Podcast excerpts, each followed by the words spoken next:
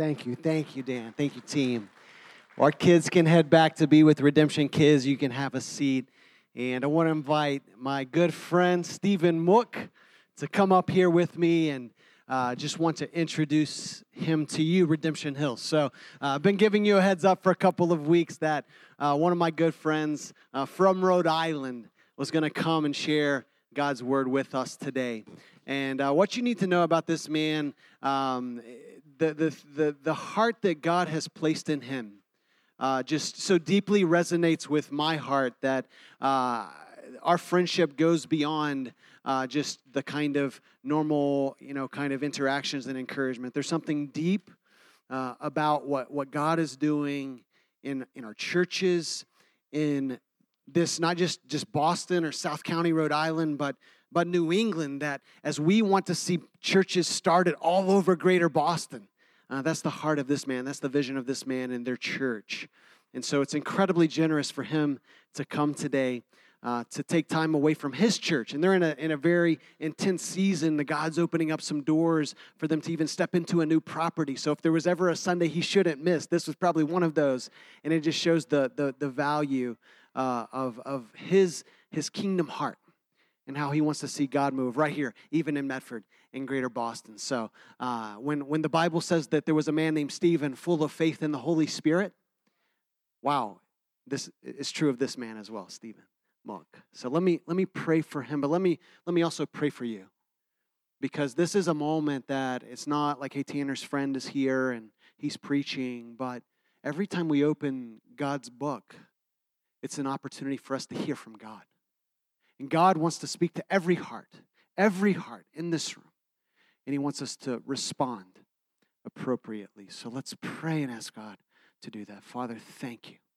Thank you for these moments, Father. Thank you for your heart to speak to us, to change us, to bring your change, not just to a few people, but to a city, to a region.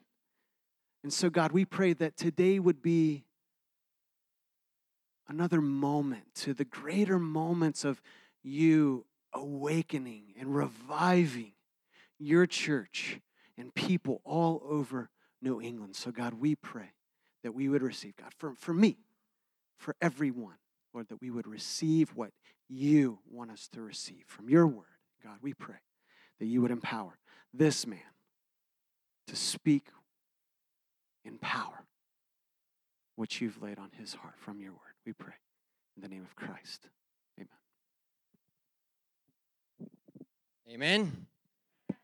Amen. So, uh, you guys can feel free to talk back to me. You can feel free to, to, to get a little bit loud. I'm so glad that this is a church where both extroverts and introverts are welcome. Amen. So it's important, right? We often say if we can get passionate about our favorite sports teams, we can get a little passionate and we can get a little loud about the King of Kings, Jesus. All right? Is that good? Is that all right? Hey, this is hey, this is not about this is not about a specific denomination. It's not about a style. I pray especially for the, the, the religious in this room that you would have a posture of humility today to receive from the Word of God. I didn't leave my babies. I got two beautiful, Jacob Lyle and Finley Rose about to be five and two. Beautiful bride, Lindsay, 18 years we've been together. Some of you thinking, how 18? You look like you're 21. It's true. She's my high school sweetheart. Right after the Lord saved me when I was 16 years old, I was a zealous rebel for the world. God grabbed a hold of me, filled me with the Holy Spirit. I then got to switch Spanish classes because I failed Spanish twice. I don't judge me. I'm telling you, don't judge me right now. I sat behind her in Spanish class. I didn't know many Spanish words, but I knew one bonita. That means beautiful. And here's what you need to know back then, we didn't have cell phones.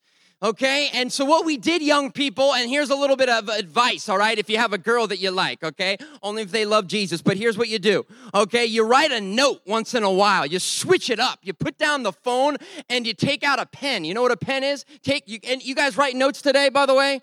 Write notes. Um, so you take out the pen and you write a little note, and I said, I know who I like, who do you like? Love, secret admirer. Boom! 18 years, she's still with me. Yeah, you can clap for that and clap for that. Because at the end of the day, no matter the spotlight or the stage, I will ultimately be measured by how I love my bride.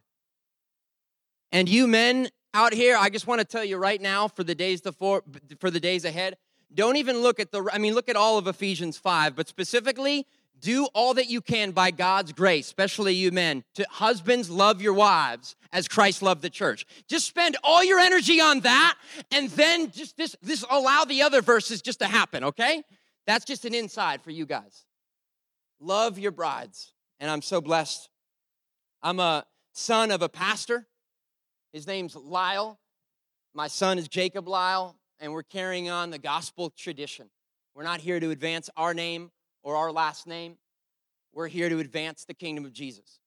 I just actually found out that my dad, when he came here from Pennsylvania uh, in Rhode Island, I'm from Rhode Island, and I, I was uh, I'm blessed to be able to, to help lead and pioneer a church called Generation Church in South County, Rhode Island.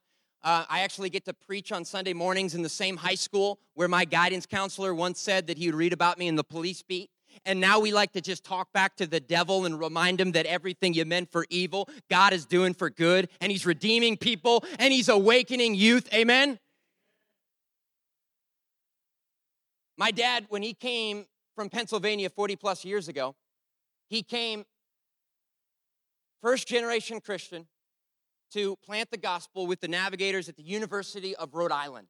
I just found out, though, that a key summer when he first moved from Pennsylvania, I didn't even tell uh, this to Tanner.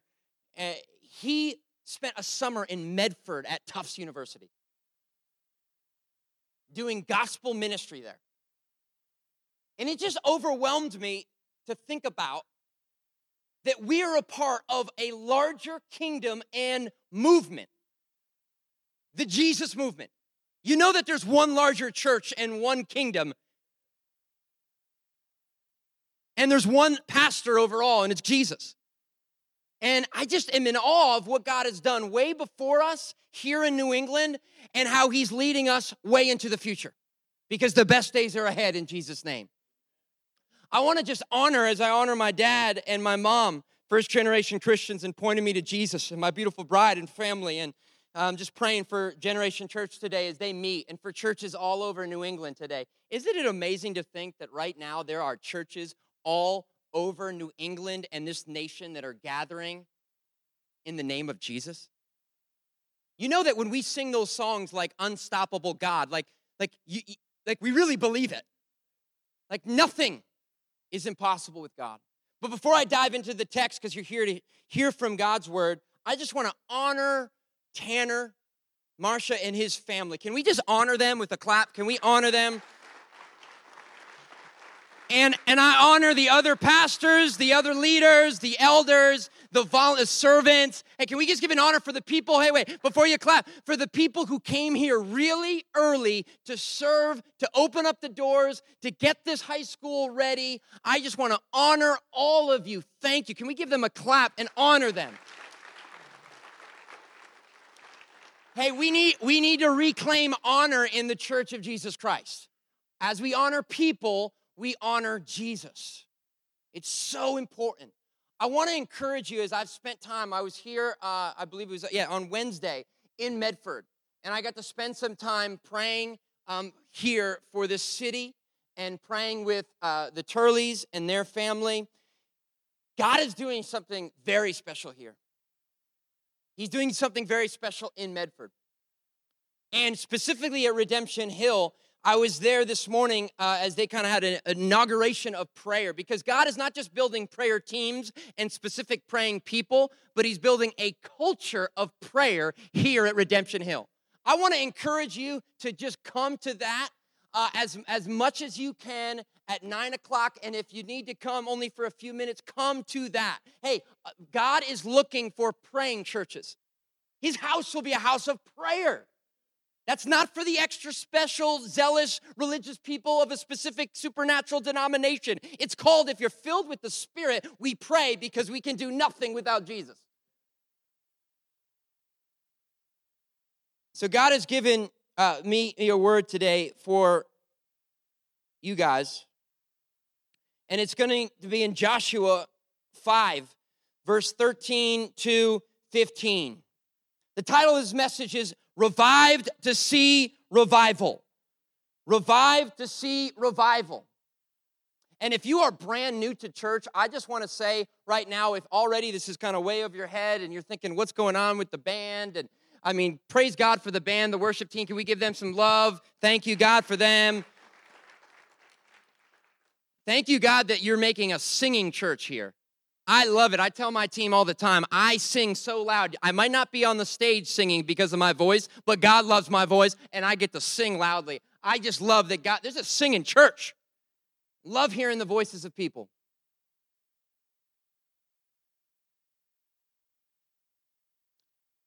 Revive to see revival.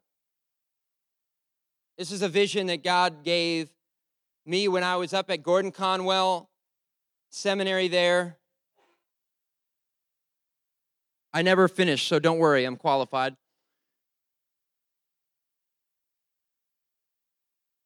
And it, it was a, a real vision that God gave me there in that season. Uh, it was a season where I went through spiritual drought. Like I said, I was like a product of uh, evangelicalism. I grew up uh, in in the church and seen every single measurable wave and every single you know the, everything. I, I saw so much for so many years: the good, the bad, the ugly. Once in a while, beautiful. Um, but just seeing a lot growing up. I'm so thankful, like I said, to have a, a, a faithful pastor uh, as as my dad, uh, who's the real deal behind the scenes, uh, who's the real deal when nobody's looking. But it, it, was a season I actually just got married and I went through um, a drought spiritually. And I didn't realize this, but the larger story of specifically the Hebrew scriptures, but actually the all of scripture, it's all about remembering the faithfulness of God. It's all about remembering who God is. Hey, do you know what Israel, do you know what Israel forgot about the most? They forgot the faithfulness of God. They forgot who God was again and again. They would see miracles, they would see wonders, they'd see signs, they'd see his faithfulness, but they would forget again, again, again, and again. They would forget. It's why Jesus says when we take the Lord's Supper, do this in remembrance of me. It's why Paul in 1 Corinthians 15 would say, I want to just remind you what is of first importance. Remember the gospel, remember the good news of Jesus. We see this as we're about to go into Joshua 5 and, and, and, and, and looking at the fall of Jericho and this encounter that Joshua had with the captain of angel armies. We see that he had just brought them through to the promised land, and God literally said, You need to stop and make a memorial of stones that, yes, ultimately represent the 12 tribes of Israel, and then ultimately pointing to the 12 disciples that were sent out that then would go in the coming days in the Great Commission to fulfill the mission, the promises of God. But he would say, Remember, remember, stop, stop, stop. And remember, God has done. Do we not forget all the time? And I forgot all the time. So, again, as I was saying before, if you are brand new to Jesus or to church, you need to know that you're at a safe place. You're at a good place where you can come and know that we are all learning together to be centered in on Jesus. We hope that everything that comes out of Redemption Hill and this word in the days to come is the greatest extravagant news in the world. I tell this to parents all the time. Your kids will see what you're most excited about. I love, I love little league and soccer and basketball. I review videos with my son of him playing soccer, and he's four. Pray for me. Don't judge me. But guess what? You want to know what's better than soccer or basketball or sports? It's the extravagant, awe inspiring, marvelous, amazing good news of Jesus that God Himself did not leave us to our own, but came in the form of a man to live the life we could not live and to die on the cross to reconcile us with, G- with our Father in heaven, to fill us with the Holy Spirit. He conquered the grave, and now, because of the resurrection hope we have, there is a hope and there is a future. Our kids need to see that. But I went through a drought when I was up at Gordon Conwell, North Shore of Boston, and I forgot. I, I, I was, uh, and again, I know that some, some of this might be insider language, so if you're brand new, just try to track along, follow along. I, I, I like when I would get around people and they would talk about, you know, let's share your testimony. What's your testimony? What's your? Te-? I was so jaded. Any jaded Christians here? No, you wouldn't raise your hand. You wouldn't want to do that. I would just, I was like so jaded, and I was like, you know, let's talk about our testimony. Let's talk about our testimonies. Let's talk about, and I just, I was in, my heart was hardened. Who here knows that you can say yes to Jesus, be baptized, be a part of a church, but your heart can still be hardened to the beautiful things of God? And and i just i just remember that i just i wasn't sharing my story. I was not revived. I needed to be revived. I needed to be revived by the good news of jesus. And i was did not know what i was doing when i started uh, marriage as if i do now. I just want to love her well in the name of jesus. But i was just lost I, I, was, my heart was hardened. I was walking around having specific debates with people about who's more right with justification, Bishop Tom Wright or John Piper. Don't judge me, either one. I was walking around seminary trying to learn Greek. And all along, as I was doing that with a bunch of seminarians, I realized that my heart was in a drought and I was just not revived to the gospel. So I got around a group of people and they said, Hey, why don't you share your story? Why don't you share your story? Why don't you share your story about how God saved you? And I realized that I had not shared my Jesus story in a long, long time. You know that Revelation 12, 10 to 12 says that the accuser, Satan, accuses the people day and night. The only way we can live in victory is what? Through the blood of the Lamb and the word of our testimony.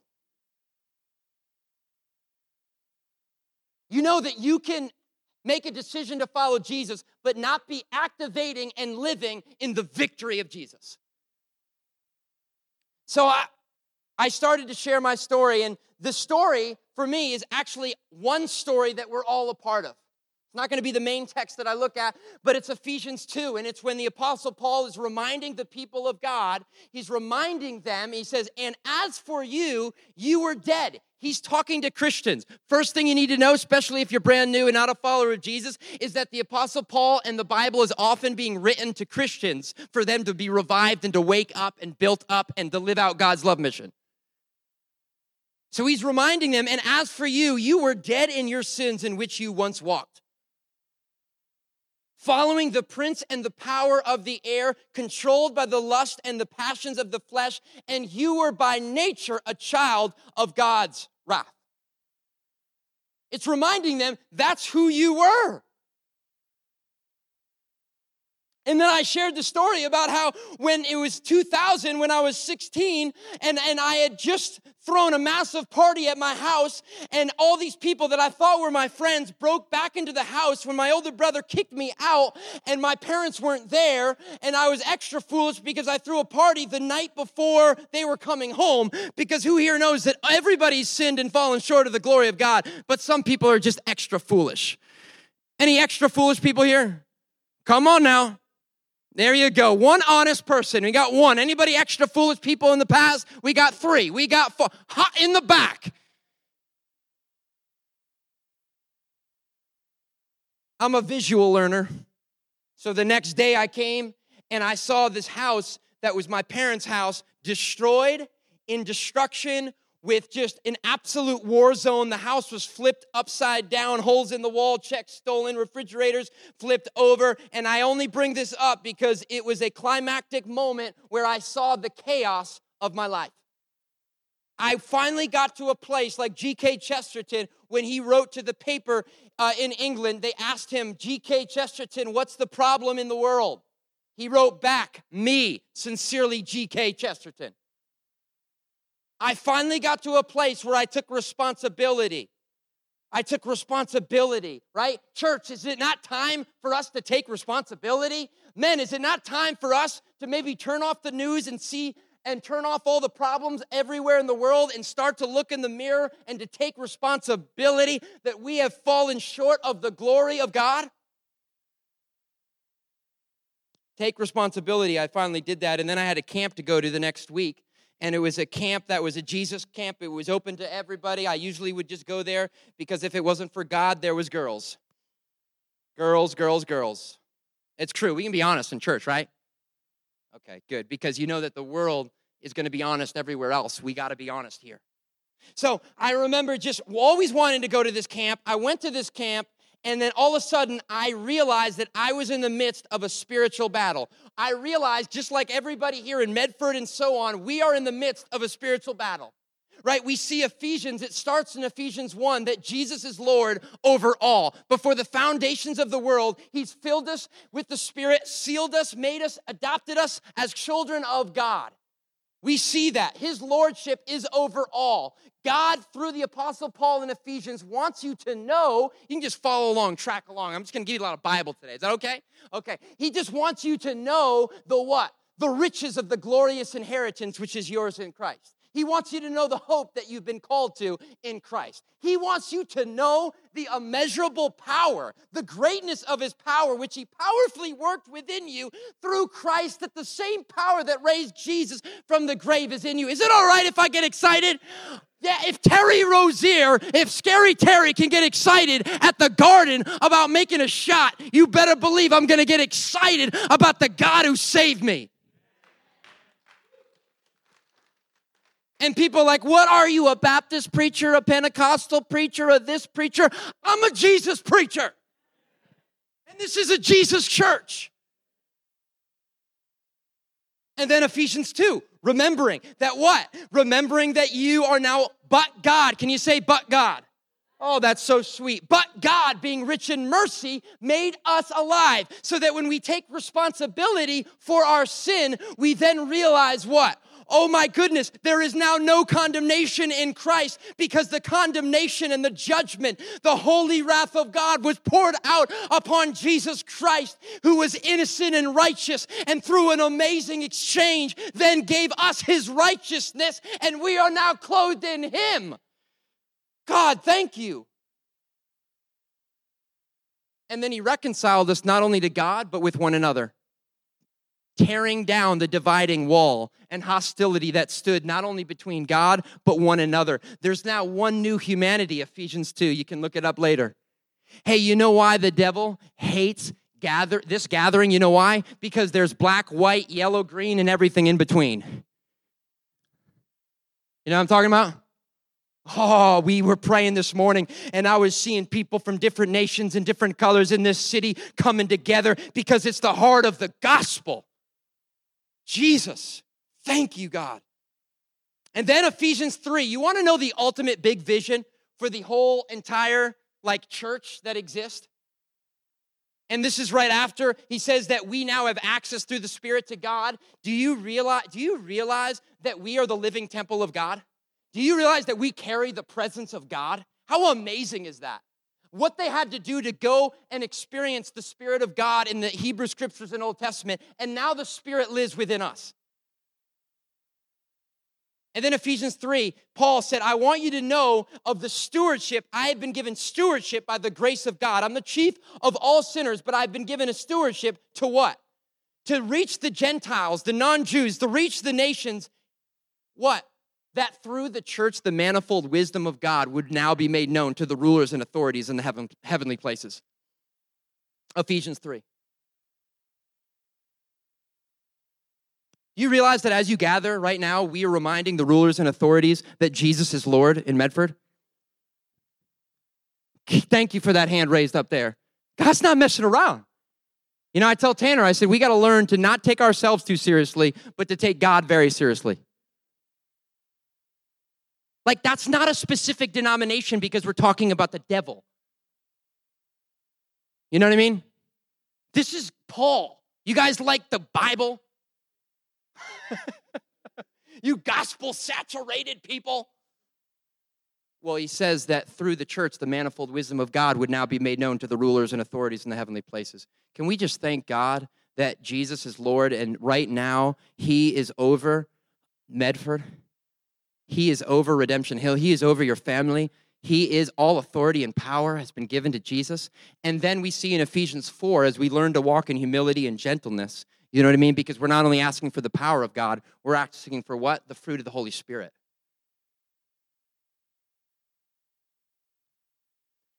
And then Ephesians 4, it says that because of the ascension, Jesus being Lord over all, because you know it's not just Christmas and Easter, the ascension, the lordship of Christ, it says in Ephesians 4, you know, some people, they love all of Ephesians, but it's like they don't know what to do with Ephesians 4. Ephesians 4, he gave through his authority gifts to people. He gave what? Apostles, prophets, evangelists, shepherds, and teachers to equip the body for the work of ministry to equip the people. Why? So they could be built up. They could speak the truth in love. They could not be tossed around by every waves of doctrine and by human cunning, but that they would speak the truth in love and be built up in Christ. We're all missionaries if you're a follower of Jesus. And then Ephesians 5, we realize not only in Ephesians 6 is the devil a liar, we realize in Ephesians 5 that the Holy Spirit is refining fire.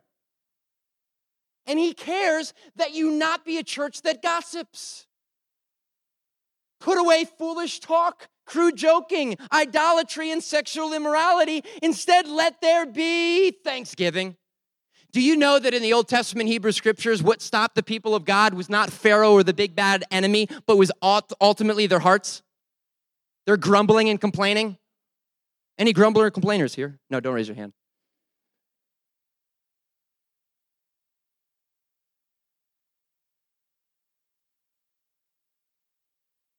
Oh, and I forgot to pray right before Ephesians 4 when he got on his knees, which is a powerful thing as a Jewish man to do before the Father and to approach him. And he prayed that what? He prayed that you would be filled and be rooted and grounded in the love, that you would know the height, the depth, the width of God's love, and that you would know this love, and that God is going to do abundantly more, immeasurably more than all you could ask or think or imagine.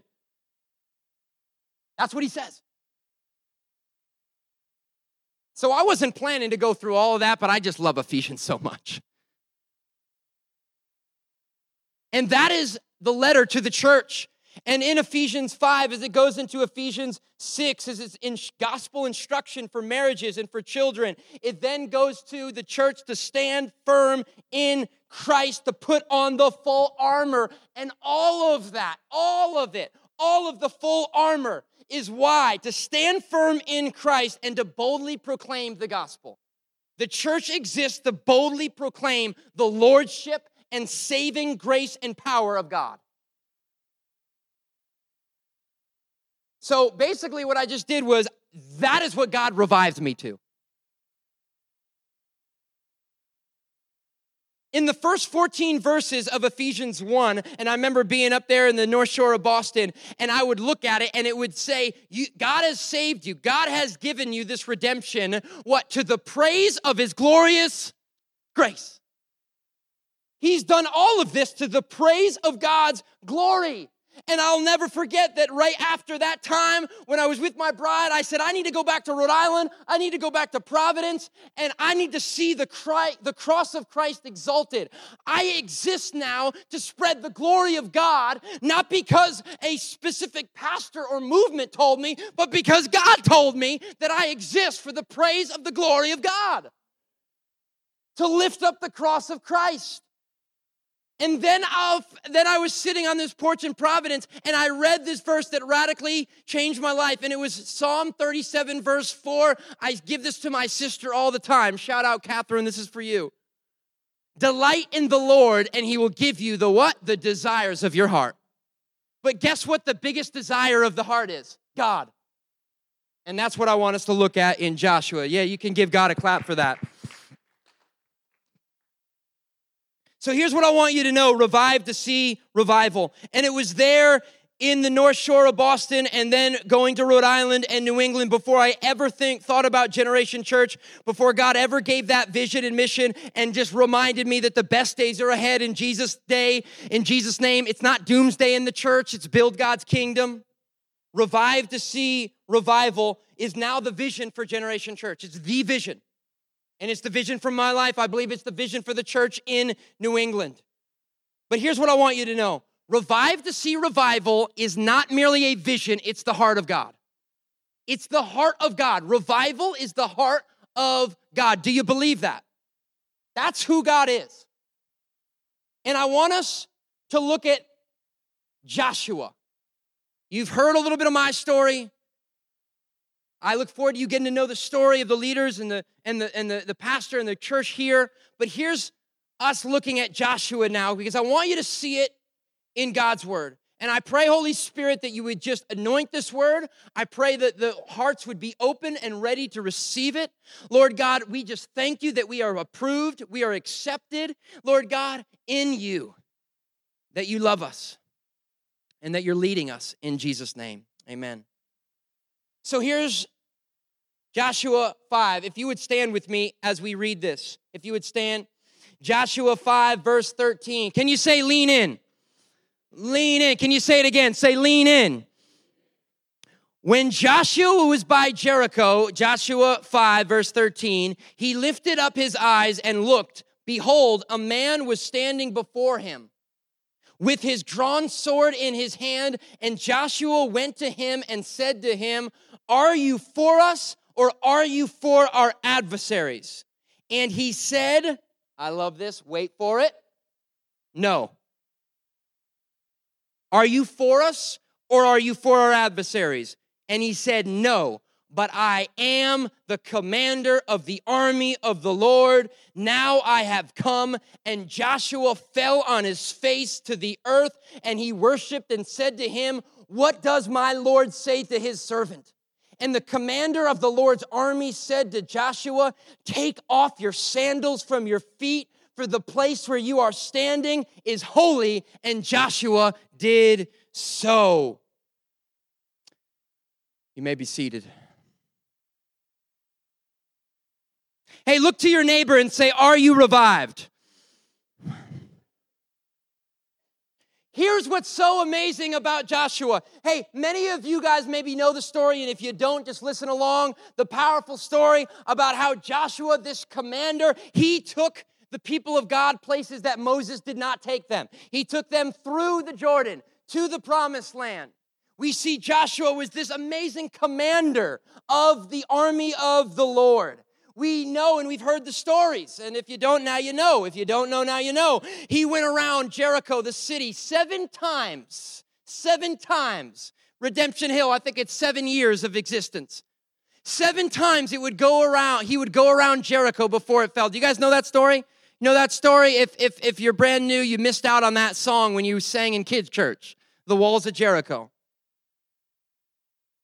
A lot of people know this story, but what I want us to look at, and this is for every single person, can you say, This message is for me? What often happens in church is often people say, I'm so glad this message is for that person in Redemption Hill Church. This message is for that person and oh my goodness they're not here. And then you you spend the rest of the message thinking about the person that's not here. All the while god's saying you're here. Are you ready Joshua was by Jericho. He lifted up his eyes and he looked, and behold, a man was standing before him with a drawn sword in his hand. And Joshua went to him and said to him, Are you for us or are you for our adversaries? Here's what you need to know we're going to talk about how God used Joshua.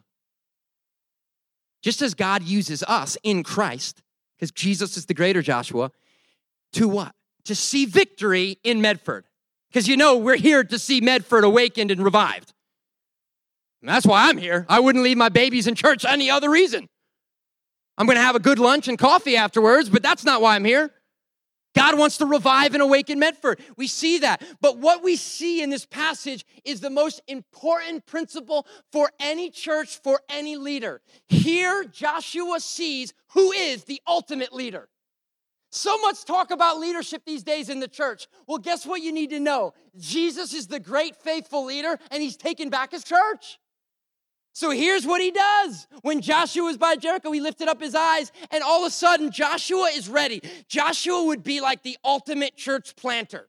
He's like, he's like, I'm ready. I'm doing what the past generation didn't do, and I'm gonna bring him into victory. He's ready to go. You know what I mean? I mean, you gotta be a little crazy to start churches. Not Tanner, but you know what I mean? You gotta be a little crazy. People say it now to me, you're a little crazy. I take it as a compliment in Jesus' name. Thank you, God. I say, hey, before my assignment, I know my identity. I'm loved, accepted, approved. No matter how I preach, no matter what anybody thinks, God, you love me. Thank you. But he's a little crazy. He's like, I'm ready to go. I'm ready to pioneer. I'm ready to lead. He, you know, leaders are always ready for the next victory. You know what I mean? It's not just all that God has done and praise God for what he's done through Redemption Hill. It's like the leaders are like, I'm ready for what's next. You know what I mean? I'm ready for what's next. I'm ready for the next movement. I'm ready for more people. All good things. But what we learn from Joshua is what we have to get deep in our bones. He looks up and he sees this commander of angel armies, the captain of angel armies, who many believe and we see was ultimately like the pre incarnate. It was Jesus. This was Jesus that he had an encounter with. Joshua went to him and said to him, Are you for us and for your adversaries? You know what I love about this? Every single child of God, and especially leader, they want to know, God, are you for us or are you against us, right? We know that in Christ, is God for us or against us? For us. But guess what the answer is?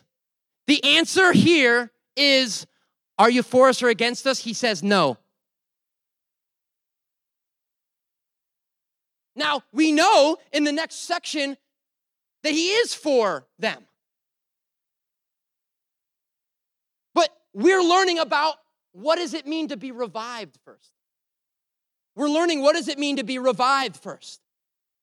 Are you for us or are you against us? He said, No. Look at this. But I am the commander of the army of the Lord. Now I have come. And guess what Joshua did? He did what everybody does when they encounter Jesus in the, in the captain of angel armies. He fell down on his face. God is a God of angel armies. Do you know that? Not just hallmark, little touched by an angel. I'm talking about the God of angel armies fighting for his people.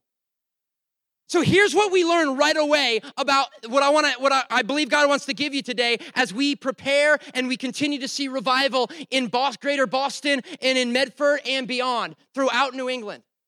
You need to first draw a circle around yourself. Here's what that means a evangelist, a great evangelist many years ago would go around and people ask, "What is the success of your ministry? You're seeing all these souls won and people revived." He said, "You know what I do? I grab a piece of chalk and I draw a circle around myself. Why? Because revival starts with who? It starts with me. It starts with us." Do you believe that? So redemption Hill, the larger church in New England.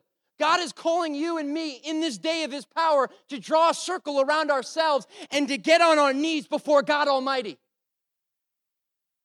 You need to draw a circle around yourself. You need to get your face in God's book. The biggest responsibility for you and for me is to get on our knees and to get our face in this book. Did I just hear and read in Joshua? It said, get off Facebook and Instagram once in a while and get your face in God. No, no, that's a different translation. Maybe that's the message remix, but you got to get your face in God's book, right? Hey, do I have any um, saints here who have been walking with the Lord for a long time? Is that true? You got to get your face in God's book. It starts with you, it starts with us. That's what Joshua, he was a man who rose up early in the morning. He studied the law of God, and we're so thankful that the whole entire law of God, which is still for us today, but it was ultimately pointing us to the new covenant and to Jesus Christ. We see that he was in the Word of God. That's why Hebrews is all about pointing us that all of the great stories in the Old Testament characters were ultimately pointing to Jesus and his kingdom. He had his face in God's book. He had his face. He was like Samuel who could hear the voice of God. And he responded with revival that started with him. Right before this, Joshua had them build a memorial of stones to remember the great power of what God had done. But Joshua was doing this, what Moses did many years before. Remember that? When he took off his shoes and he said, I'm not worthy of this. What do I tell the people? And God said, You need to tell them. You need to tell the whole world. You need to tell New England, I am who I say I am. I don't care what the news says. I don't care what's going on with the world. I care about people, but I care more than anything that my people will humble themselves and see my power and authority. Joshua, he never stopped remembering. So, hey, write this down. Don't stop remembering. Don't stop remembering his faithfulness. Don't stop remembering. Again and again and again and again. Remember how good God is. Remember his faithfulness. Another thing, this might be, this is not simplistic, it's supernatural. Yes, simple, but if you take a hold of this, you will see revival in your life and in your family that will overflow to revival in this, this city and the nation and beyond. You need to get alone with God in prayer. I, I can't, you got to get alone with God in prayer. I'm telling you, God is looking for people. Hey, maybe you just need to shut off Instagram for a season. You don't need to post about it. You don't need to just get alone with God in prayer. Church, do you hear me? Not just a few leaders, all of you. We have 24 7 unlimited access with God Almighty. Do you know that I get frustrated when I'm on a plane and I want to send an email 30,000 feet in the sky and the internet service is not quick enough because now I live in a civilization and a day and a generation where I just assume that I can have access with anybody at any time, even when I'm 30,000 feet in the sky? But we can pray to our Father in the name of Jesus anytime. And people who think, I want to tell you right now private prayer shows that you're not a product of your environment. Private prayer shows that, it, that it's real. You're not there to impress anybody. It breaks my heart when I hear people say, Well, I don't know if I'm as good of a prayer as so and so. Are you kidding? When my daughter, Finley Rose, God bless her, comes to me and she can barely pronounce daddy, don't judge her. When she comes and she says, Dada, do you know what I do? I correct her. I say, you know what? Your prayer isn't long enough. It's not passionate enough. Uh, you need to pronounce right.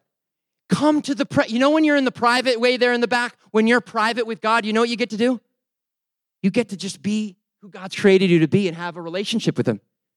And you don't just talk, you listen. You know what Joshua did when he was before the captain of angel armies? You know what he did? He said nothing.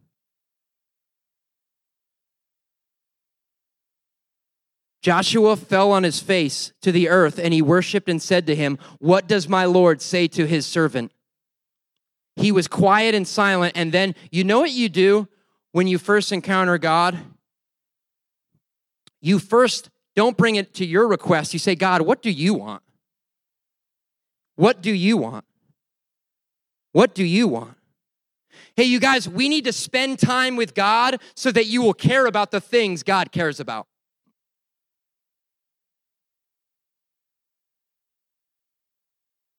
This is all about revived to see revival, personal revival, which is available for anyone. In the good news of Jesus.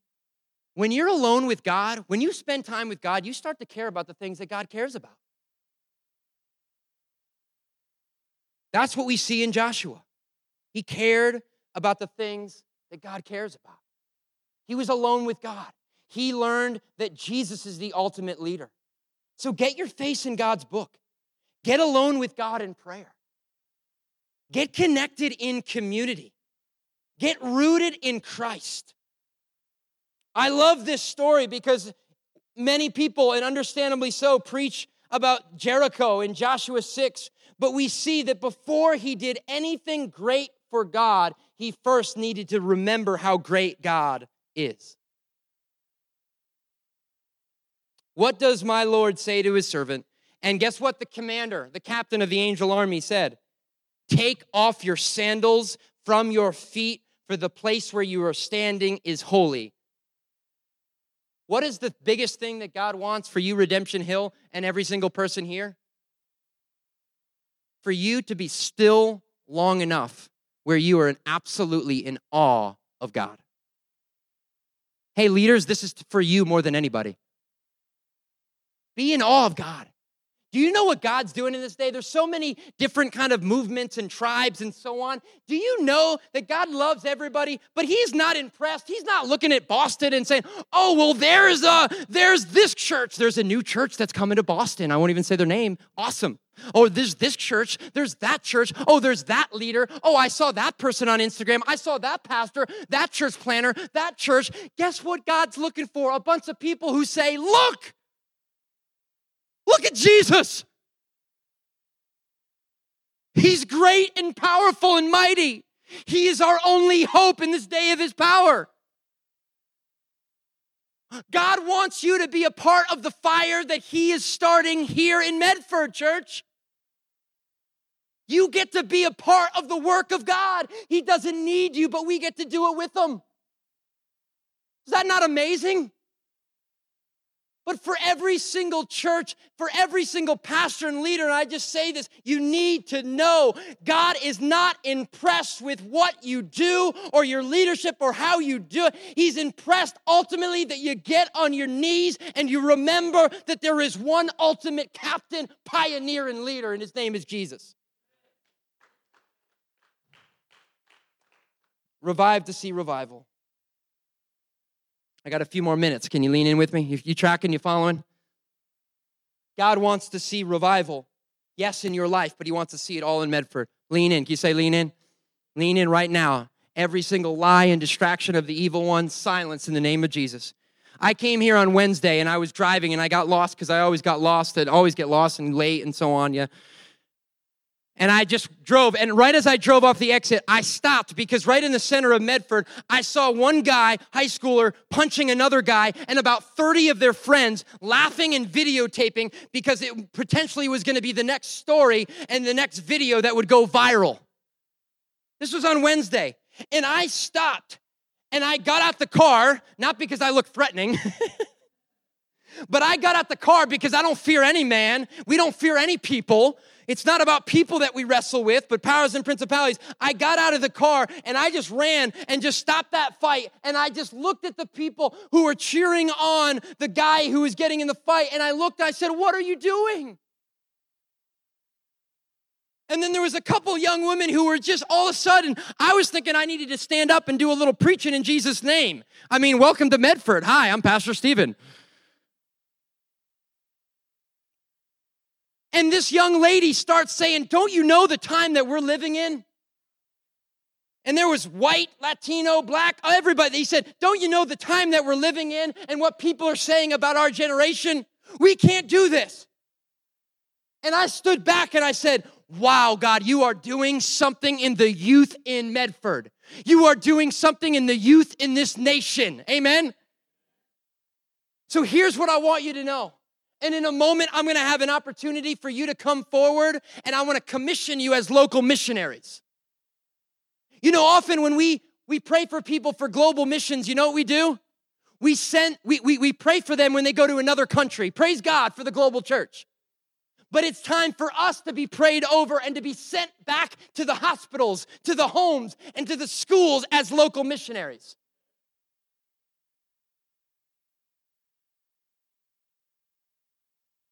What God wants to do in Medford through Redemption Hill and any Jesus church is to see revival to see the youth, to see the university, to see the elderly awakened. Can I just give a shout out to the elderly? You are not on the sidelines just sitting and watching with a nice little golf clap. We need you in the church of Jesus Christ. You've been filled with God. We need to know your testimonies and your stories. We don't have it together at all. We need one church, young and old. Young people, can I get an amen?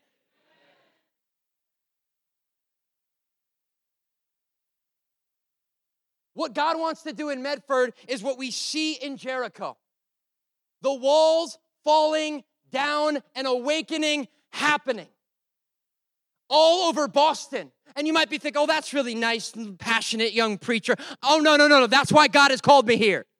There is my identity and your identity, and that's that we're in Christ. Know your identity. But our assignment is this, and you can put that slide up. The greatest desire of our hearts, yes, is to know God, but it's to see Jesus made famous in New England. It's to see Jesus made famous in New England. When you get alone with God, your face in the book, private prayer, caring about the things that God cares about, you stop the car, you stop what you're doing, and you look around and you see, oh my goodness, God has not just given the church a mission, the church is the mission to advance the lordship and kingdom of Almighty God. So, in a moment, I'm going to have you come on forward, those who want to be prayed for and want to be sent back out as missionaries in Medford. Do you guys know that we're living in challenging, urgent times? There's no messing around. It's not just, okay, is church service almost done? Somebody else is coming in here. Let's go. Oh, yay, great sermon, or I think passionate. Yeah. No, it's time for us to be activated in the kingdom of God. It's time for us to go seven times if we need to, again and again and again. Is it all right if I'm moving around? Again and again and again. Why don't you stand up, church? I can't go through. Oh, door open. Why don't we stand up, church? Why don't we stand up?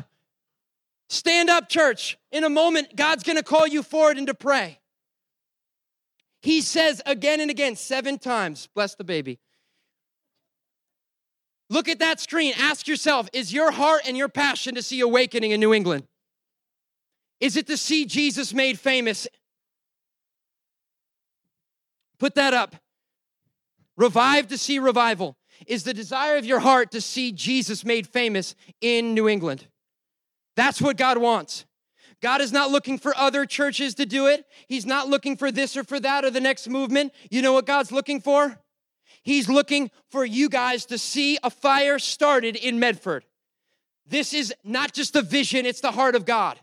This is not just Pastor Tanner, his wife, and the other leaders. This is for all of you. I see a day where this place is going to be completely filled to overflow. Do you see it? Do you see it?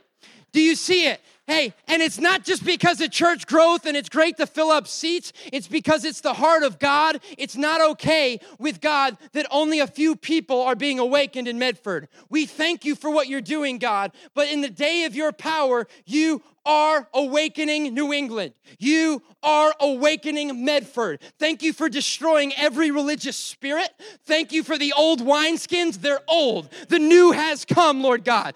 Thank you, Jesus. We're willing to risk our lives. We're willing to be judged. We're willing to be misunderstood. We're willing to be offended, critiqued, all so that your name is made famous. Am I on number three or number four? I don't know. But when you are revived and you realize that Jesus is the commander of angel armies, you know you do? You keep walking, you keep going, you keep preaching, you keep telling, you keep praying, you keep going. I'm telling you, right, church? Hey, parents, if we can get our kids in every imaginable sport thing and educate them every imaginable way, why, why don't we just see them revived and fired up for the kingdom of God? If we can take him to five classes and this and that, let's see him on fire for Jesus because God's doing it in the younger generation. Lord, we keep going. You're the captain, you're the commander of angel armies. Worship team, you can get on the stage and we can start in a moment. God, we just thank you and praise you. We don't stop in Jesus' name. God is leading the church. I pray for each and every person here. The desire of their heart would be you and you alone and then it would be to see you made famous in Medford. It is not about Bethel, Hillsong, uh, redemption, uh, I don't know what, village church, this church, that church, awesome church. It's about one church, one kingdom. Amen? It's about you, Jesus. Lord God, thank you that you have us focused. Thank you, and you can pray with me if you agree, that there is coming a day where there'll be a youth movement in Redemption Hill there will be a youth movement in Redemption Hill. That the reason why you guys are in this high school is not just because it's a better place, though it's a great place, but because God wants to do something in the youth here. He wants to do the youth here. Thank you, God, that you are building up not critics, but prayer warriors. Thank you that you're building up prayer warriors in this day. Did I go around seven times? I don't know, but here's the thing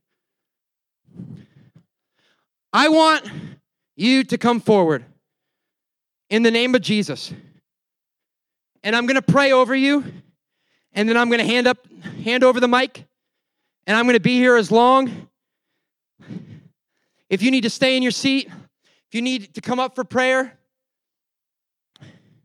start playing a little bit. I want to invite anybody right now to come forward.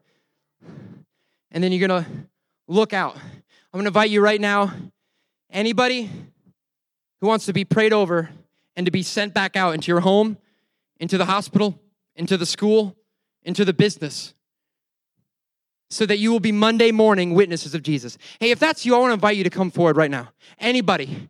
This is not just a call to faith. So, yes, if you've never said yes to Jesus as your Lord and Savior, I want you to pray that prayer that God will be the Lord of your life, that He is your Savior. But this is for anybody. This is for anybody.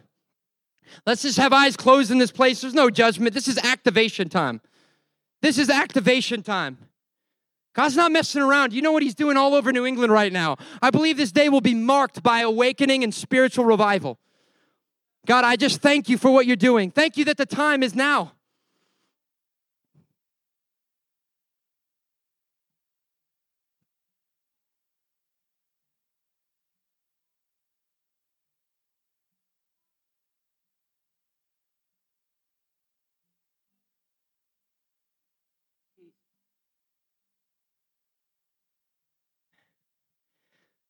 Our Father in heaven, holy is your name. Your kingdom come.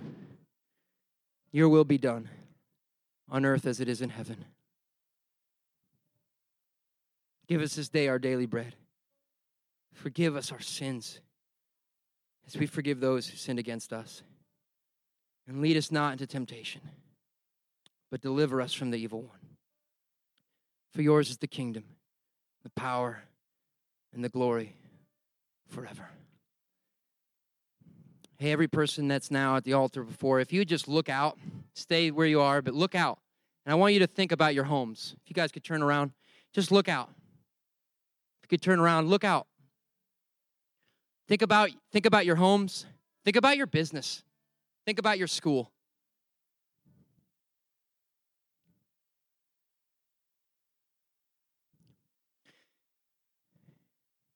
In the power of Jesus. God, I pray in a fresh way you'd fill everybody with the Holy Spirit, and God, that you would send them out as your missionaries. God, this is a this is an activation Sunday. This is a commissioning service.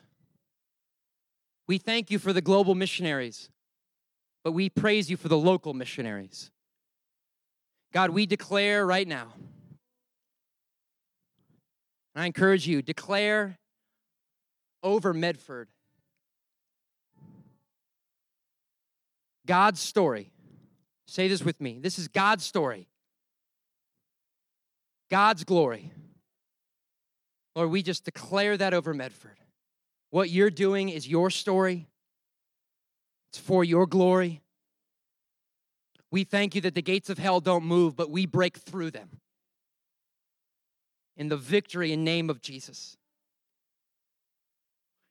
Medford, Greater Boston, and New England will never be the same again. It's a new day, it's a new season. May you go out in the power of Jesus, in his authority, and in his victory. And may we see revival, always remembering that we are revived first to see it in the name of Jesus. Okay, can we give Jesus a hand? Amen.